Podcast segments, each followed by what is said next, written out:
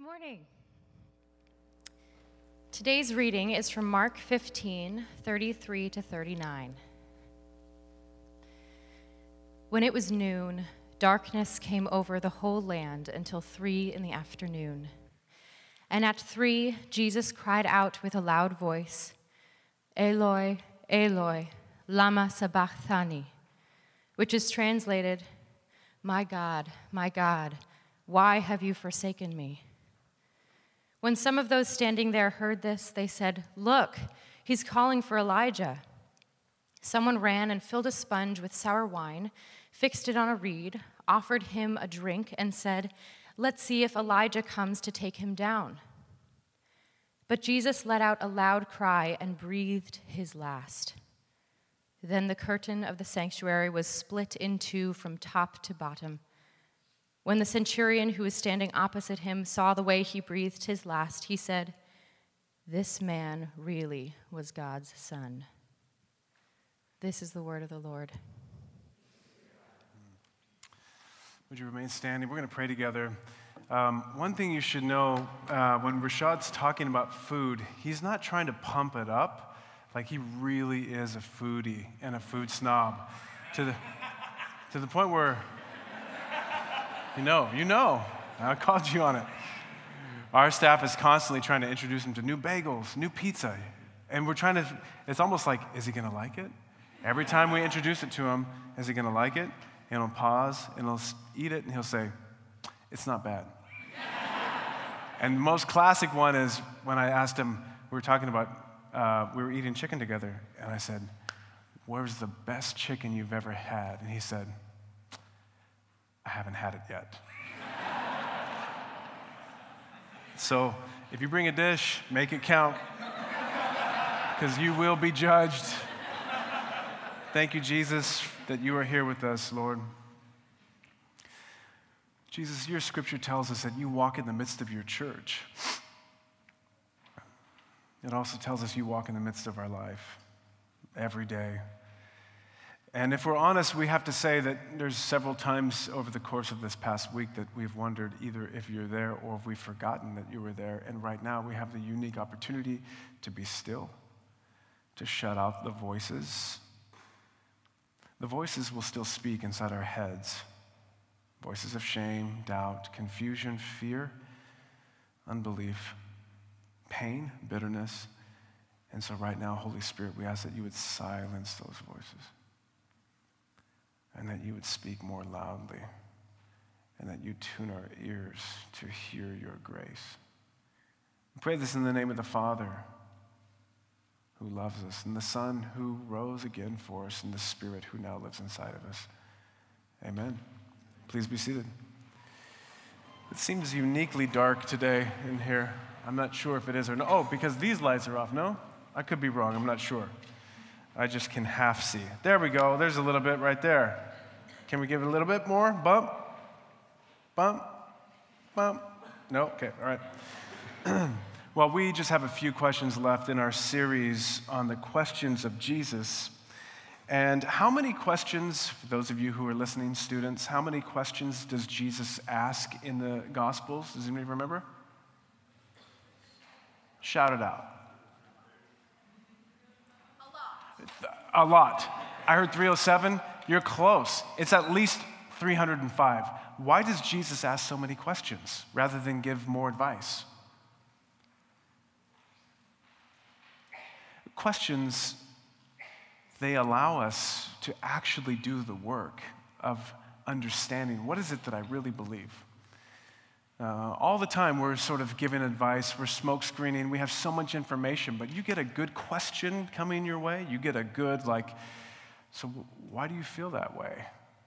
Oh, that'll make you stop and pause. In an age of information, we need good questions, and that's why we're in this sermon series. And the question we come to unfortunately, we can probably relate to more than any of the questions of Jesus' life. You know that you're constantly asking yourself questions every day? That's how your thought patterns work, whether you know it or not. They're subconscious. You're asking questions like Do I belong here? Should I have come here? What am I going to eat after this? Am I accepted? Am I worthy of love? Am I able to pull this off?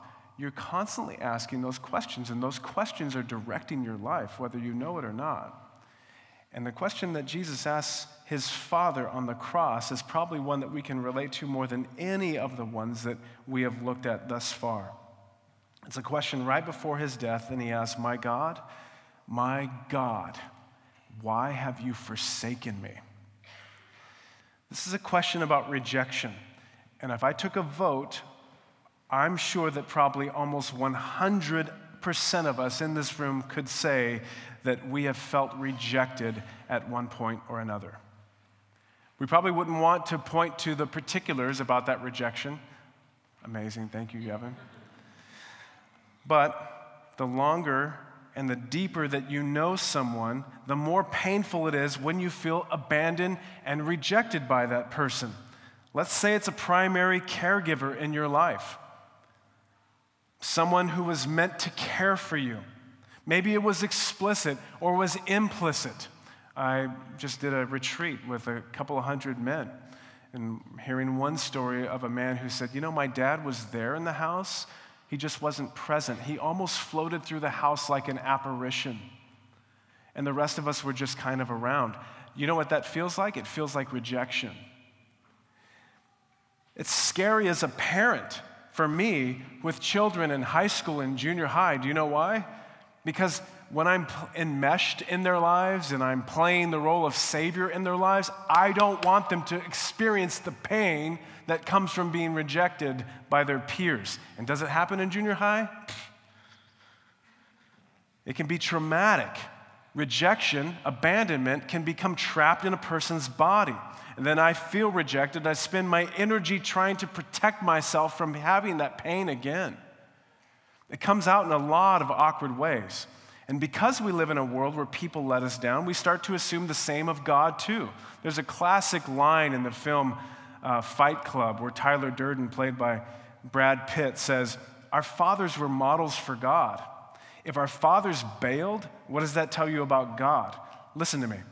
You have to consider the possibility that God does not like you. He never wanted you, and probably He hates you. Ricky Gervais says something uh, similar to it as well in a recent Comedians in Cars Getting Coffee. He tells a joke to Jerry Seinfeld, who's the host, and he says, uh, you know, uh, a Jewish man dies and goes to heaven, and he's standing before God, and he tells him about the concentration camps, and he says, You're kidding. He tells a joke about the concentration, concentration camp, and God in this joke says, That's not funny. And Ricky Gervais says, the German man, the Jewish man responds and says, Well, I guess you had to be there. And Jerry says, That's a novel in a joke. It really is. It's a power packed joke. And beneath the joke is this sentiment that if bad things are happening in my life, God must have bailed. And we sense that because if our fathers bailed or if our friends have bailed, why wouldn't God bail on us? The problem with that belief is that only a belief in a good God can make an event like the Holocaust something that's atrocious or bad. We're actually believing in a good or evil.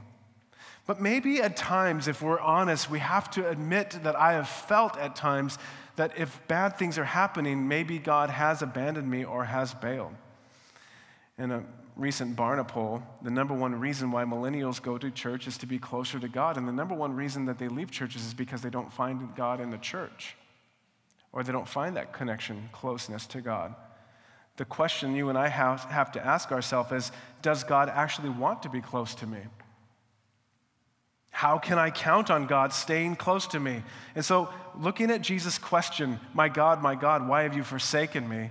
How does that relieve my fear that God might also abandon me?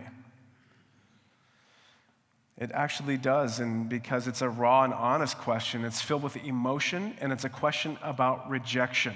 My God, my God, why have you forsaken me? Commentators have pointed out that this is the one time Jesus calls God God and not Father. There's a distance here. He's feeling distant from his Father.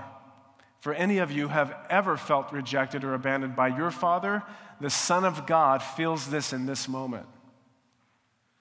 But you'll see in a moment that there's more to it than just rejection. What can we say that Jesus is feeling here? Jesus is feeling a cosmic rejection. And because of that, he can relate to you and you who have felt that your closest loved ones have abandoned you.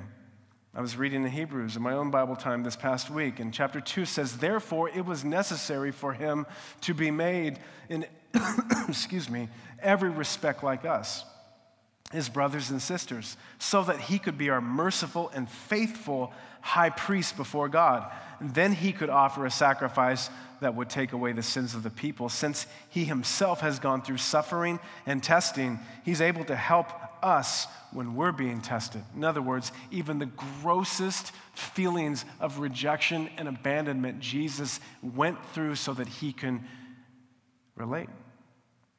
So, how does Jesus' rejection relate to ours? Well, he's experiencing rejection for the same reasons that you fear rejection and the same reasons that I fear rejection. And those are shame, sin, and separation. First, shame. Jesus' rejection is rooted in shame. Now, I'm not saying that Jesus is feeling shame here. I am saying that Jesus' rejection is a shameful one, and it's intended to cause shame. And that's an important distinction because the crucifixion was intended to induce massive amounts of shame. Jesus is an innocent man dying the most gruesome forms of death in the Roman world. It was extremely violent. But beneath that violence is extreme amounts of shame. Being hung on a cross puts you on public display. You'd be suspended above ground probably at eye level with all who are passing by. And so people who pass by you either feel appalled or they feel affirmed. They're reasoning why you should be there and I shouldn't be. In some ways, like it or not, if we're honest, we do something similar when we see someone shooting up or strung out on heroin along Meth Mile. There's a little attorney in our head that goes off and says, ah, they must have done something really bad to be there.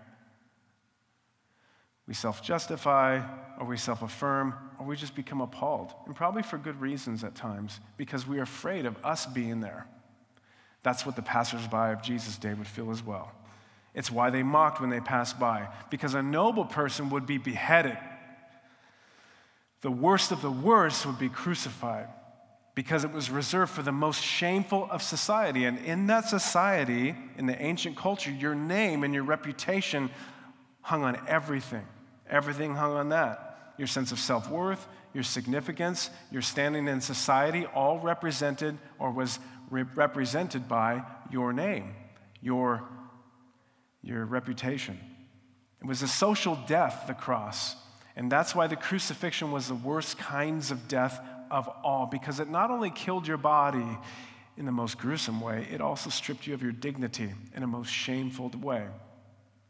I don't know if Jesus is feeling shame, but he's certainly experiencing a shameful rejection.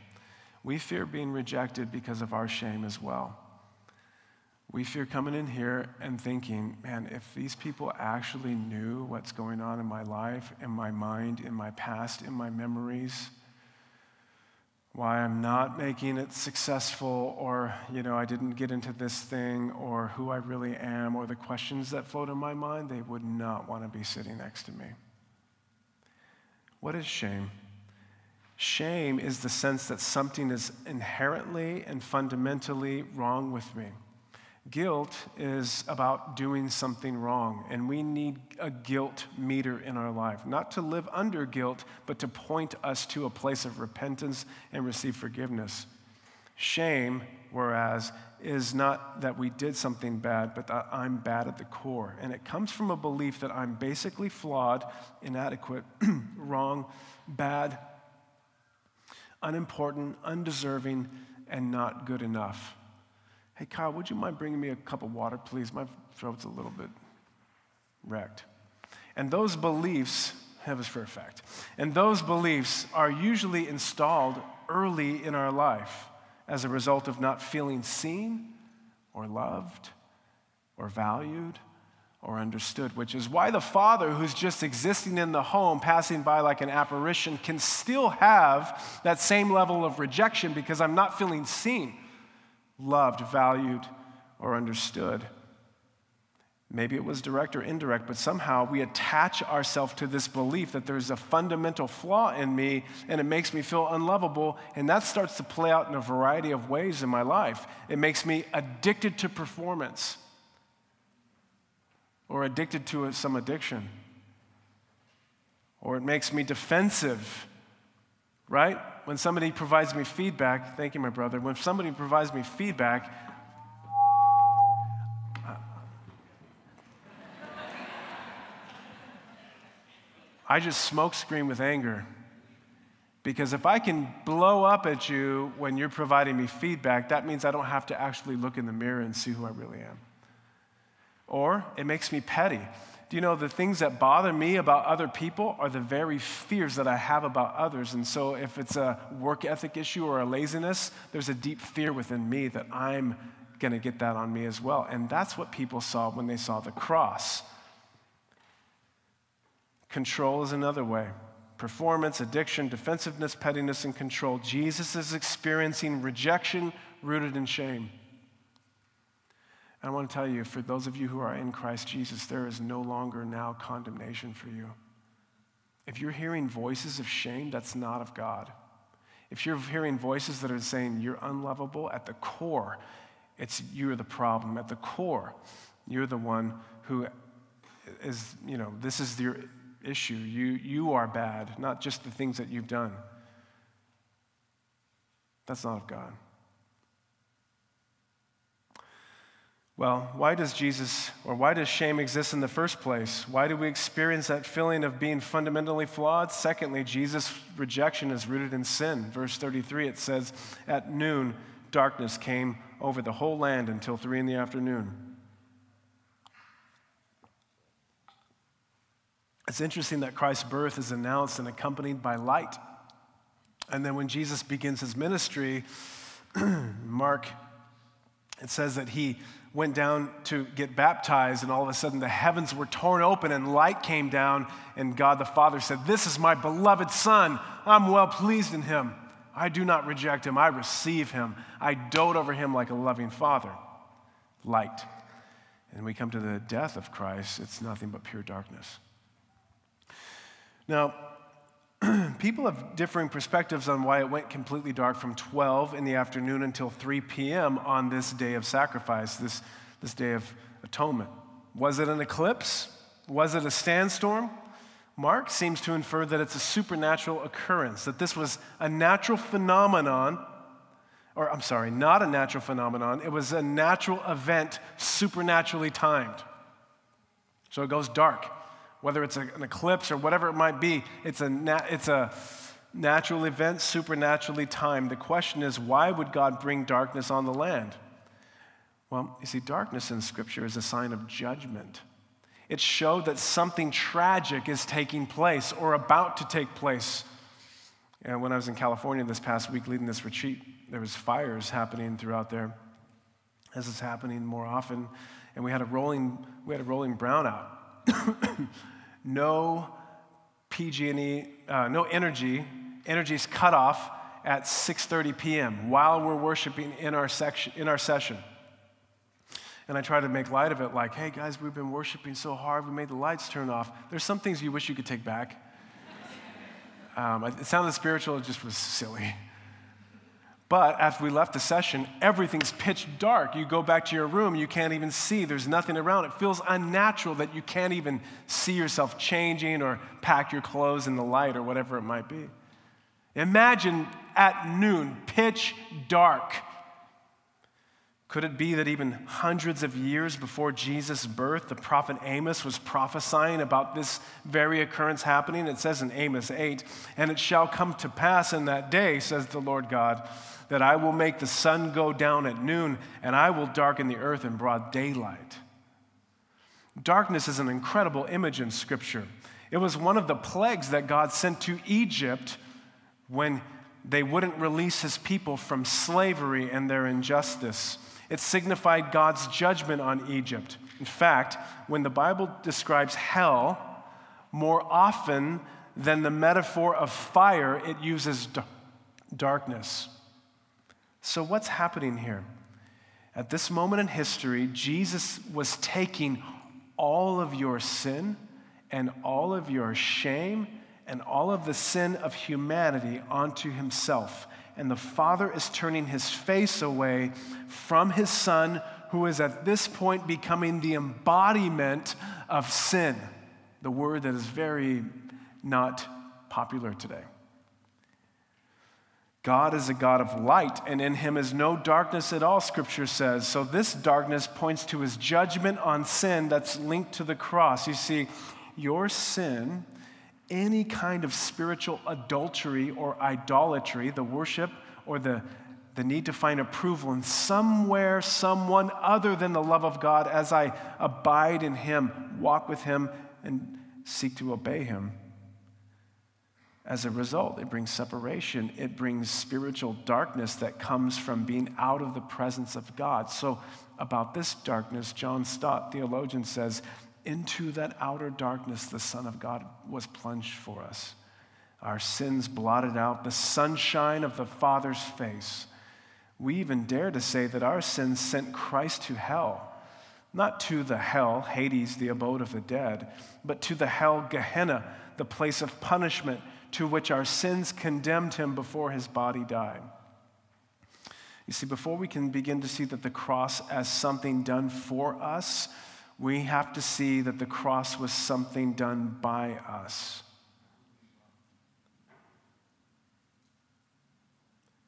And so when Jesus is hanging there,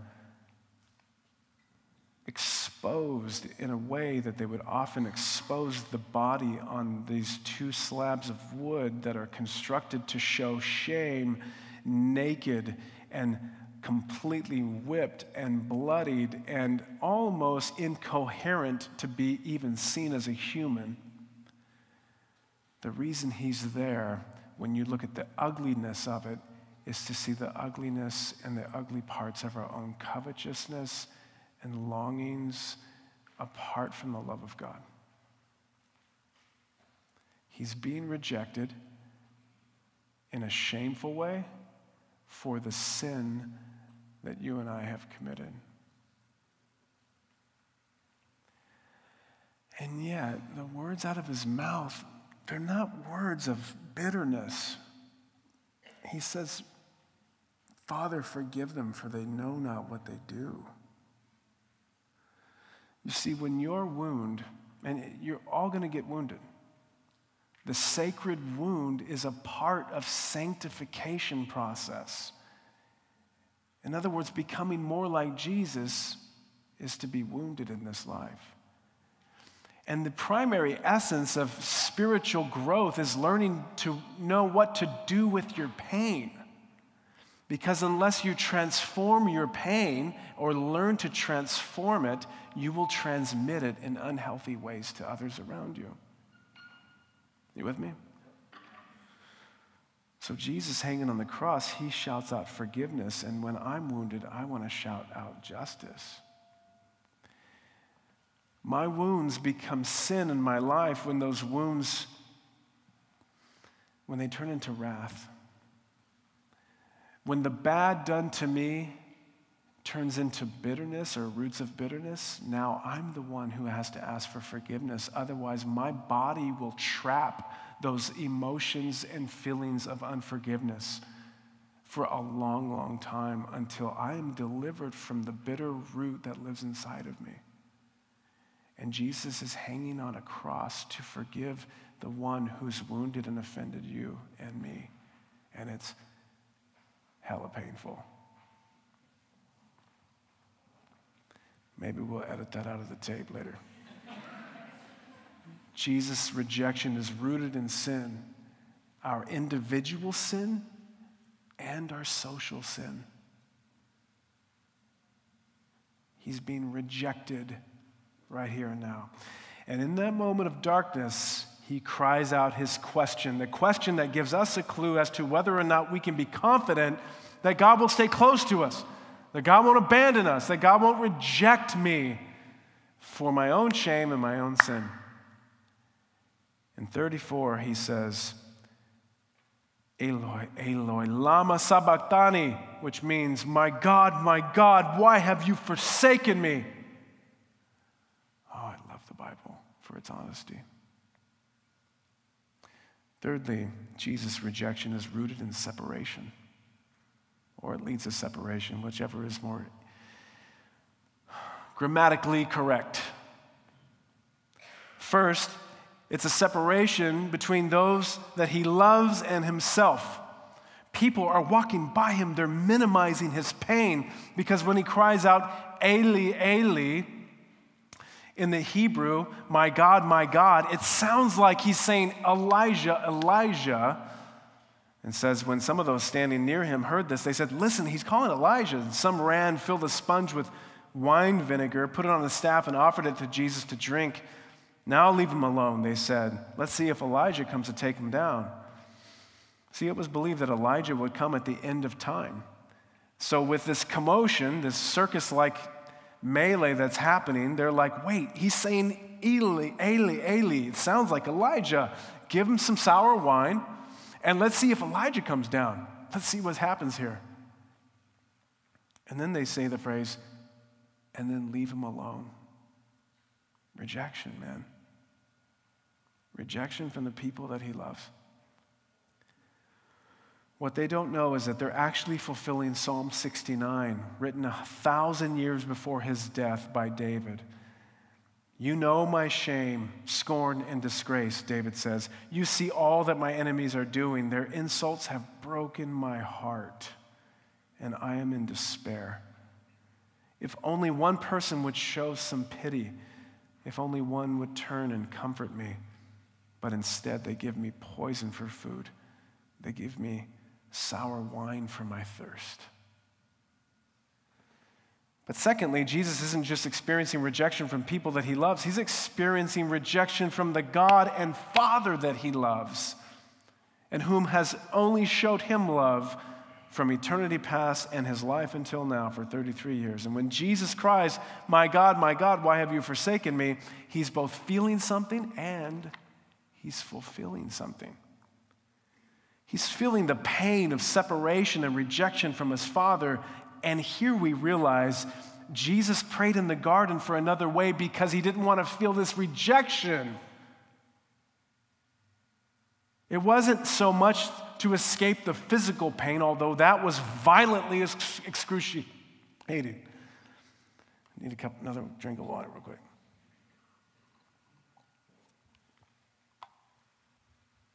It was to avoid the relational pain, which was devastating. Some of you right now, you know, if I was to say, where have you felt rejection in your life? You can feel it in your body you have a sense, oh man, it still hurts. The longer you know someone and trust someone, and then they let you down, the more painful it is. It's in this moment of pain and separation that his suffering becomes unbearable. He cries out, Why have you forsaken me?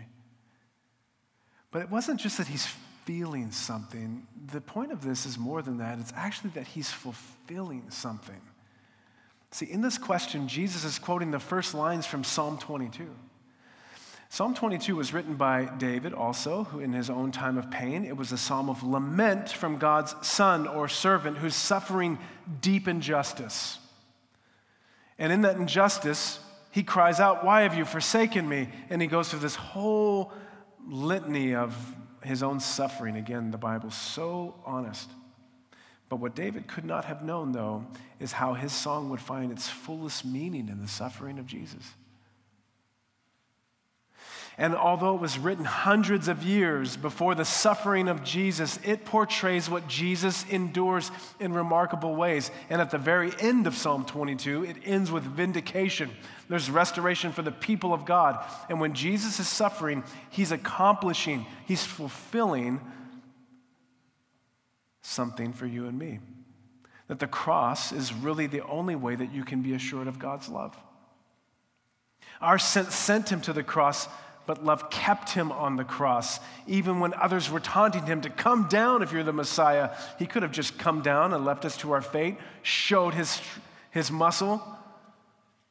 But it was love that kept him there for you and me. Jesus Christ pursued you and me to the anguish of the cross where he took upon himself our abandonment and our fear of rejection. He took our most fearful question Will you leave me when I need you most? Many of us wonder Does God care? Why is He allowing this to happen or that to happen? And if ever there was an answer, if God at least cares, if He's at least willing to be close to you, this is it. This is it. Listen to what John Stott again in his book, The Cross of Christ, says. Please follow along. I'm going to read rapidly through. I could never myself believe in God if it were not for the cross. The only God I believe in is the one Nietzsche ridiculed as God on the cross. In a real world of pain, how could one worship a God who was immune to it?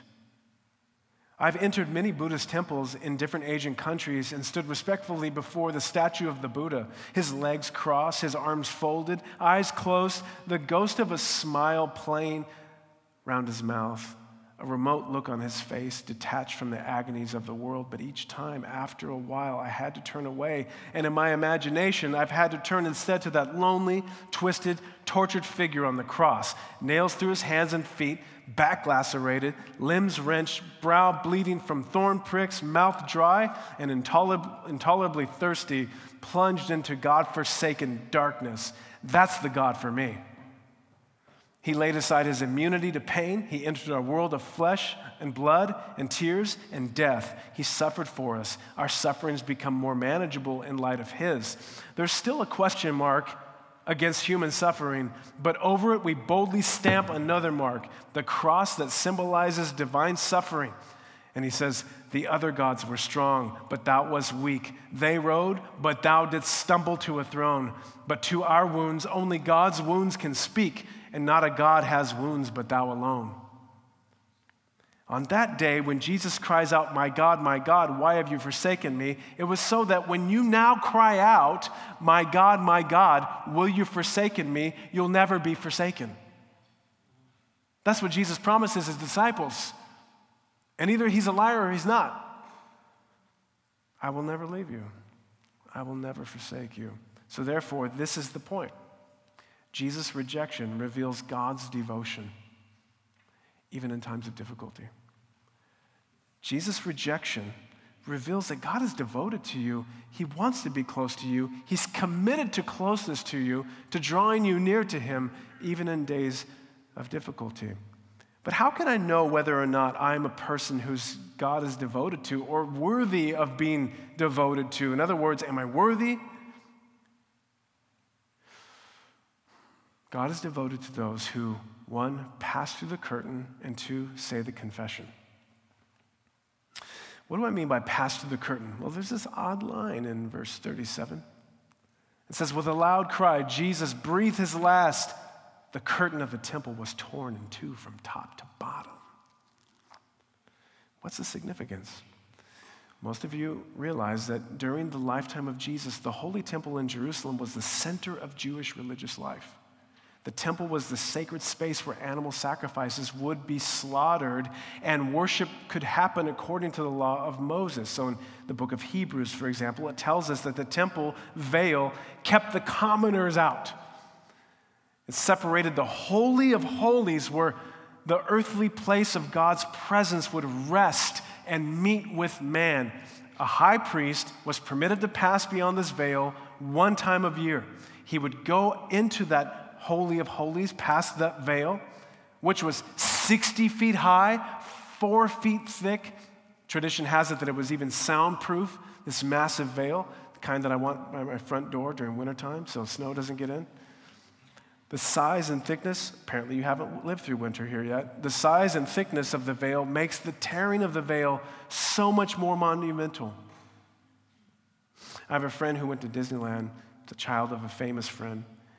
And this child can no longer go to Disneyland again because when she went, she had a pass behind the scenes to go to Walt Disney's apartment on the grounds, to go to Walt Disney's office to see behind Disney Imagine being in the temple. You're a child. You know that that veil is where God meets with only the strictest and holiest high priest. It's where the sacrifice of animals is consumed. It's where all the forgiveness happens. It's mysterious. It's scary. Then all of a sudden, you see this giant veil being torn from the top as though a giant strong man is tearing a phone book in half. And you begin to see it rip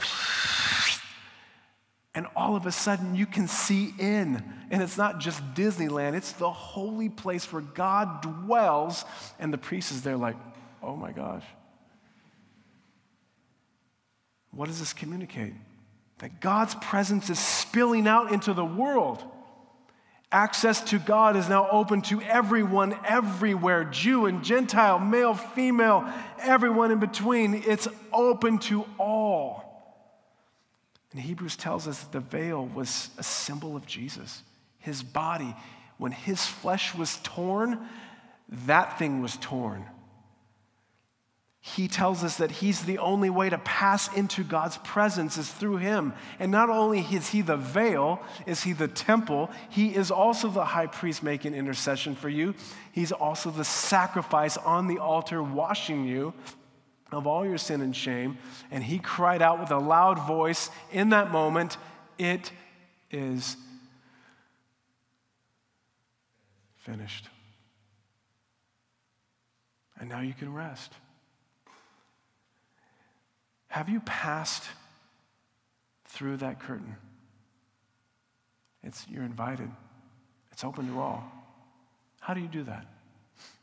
You say the confession. All of a sudden, this Roman centurion, he's there at the cross and he's looking at this whole event happen. This Roman soldier who is attributed allegiance to Caesar and will be put to death if he has allegiance to any other king. He now looks at Jesus and saw, sees how he dies and he says, Surely this man was the Son of God and he falls to his knees. And I imagine him being sprayed with the blood and water that's flowing from the side of Emmanuel, God with us. Have you made that confession? It's simply the confession of falling on your knees and saying, This is the Son of God. There is no other like him. And I yield my life to you and all my power and all the ways that I've tried to seek importance in the world and acceptance because I'm afraid to be rejected. I want to be received by you now. This is the Son of God. And through that confession, you now become a son or a daughter of God. You become a son or a daughter through adoption. You become an heir of all of his righteousness. If you don't believe me, read your Bible. Hebrews now says, chapter 10, we have confidence to enter that most holy place by the blood of Jesus, by a new and living way opened for us through the curtain that is his body. Andre Agassi's memoir, Open, is easily one of my favorite biographies. Now, I know that this is my second tennis reference in like a month, but trust me, I know nothing about tennis. But this memoir, it transcends tennis because it's not just a typical story of an athlete with highs and lows. It's actually a vulnerable story about a man who has experienced incredible pain and rejection from his dad. It's a spiritual journey. And towards the center part of his life, he meets a pastor in Las Vegas. And one night they go for a drive down Las Vegas Strip. And Agassi, in his Corvette, as you for sure would, and Agassi is venting about his father, how he was never there, never near to him, never there for him. And the pastor looks over to him and he says, Andre, do you realize that God is nothing like your father? Agassi says, I almost crashed my Corvette. I turned and looked and I pulled over and I said, Say it again. And he said, God is nothing like your father. And I said, Okay, good. Say it again, but slower, word for word. And he said, He said it again, word for word. And I said, Say it again. And he said it again. Say it again. And he said it again. The reason why he was so shocked is that he couldn't believe that God the Father would desire to draw near to him. And what we see in this story is that Jesus' rejection reveals God's devotion to you, even in times of difficulty. They were made strong, but thou made yourself weak for us. They rode, but you stumbled to a cross. Thank you, Jesus, for your love for us. And with this question, my God, why have you forsaken me? We can confidently now say, God,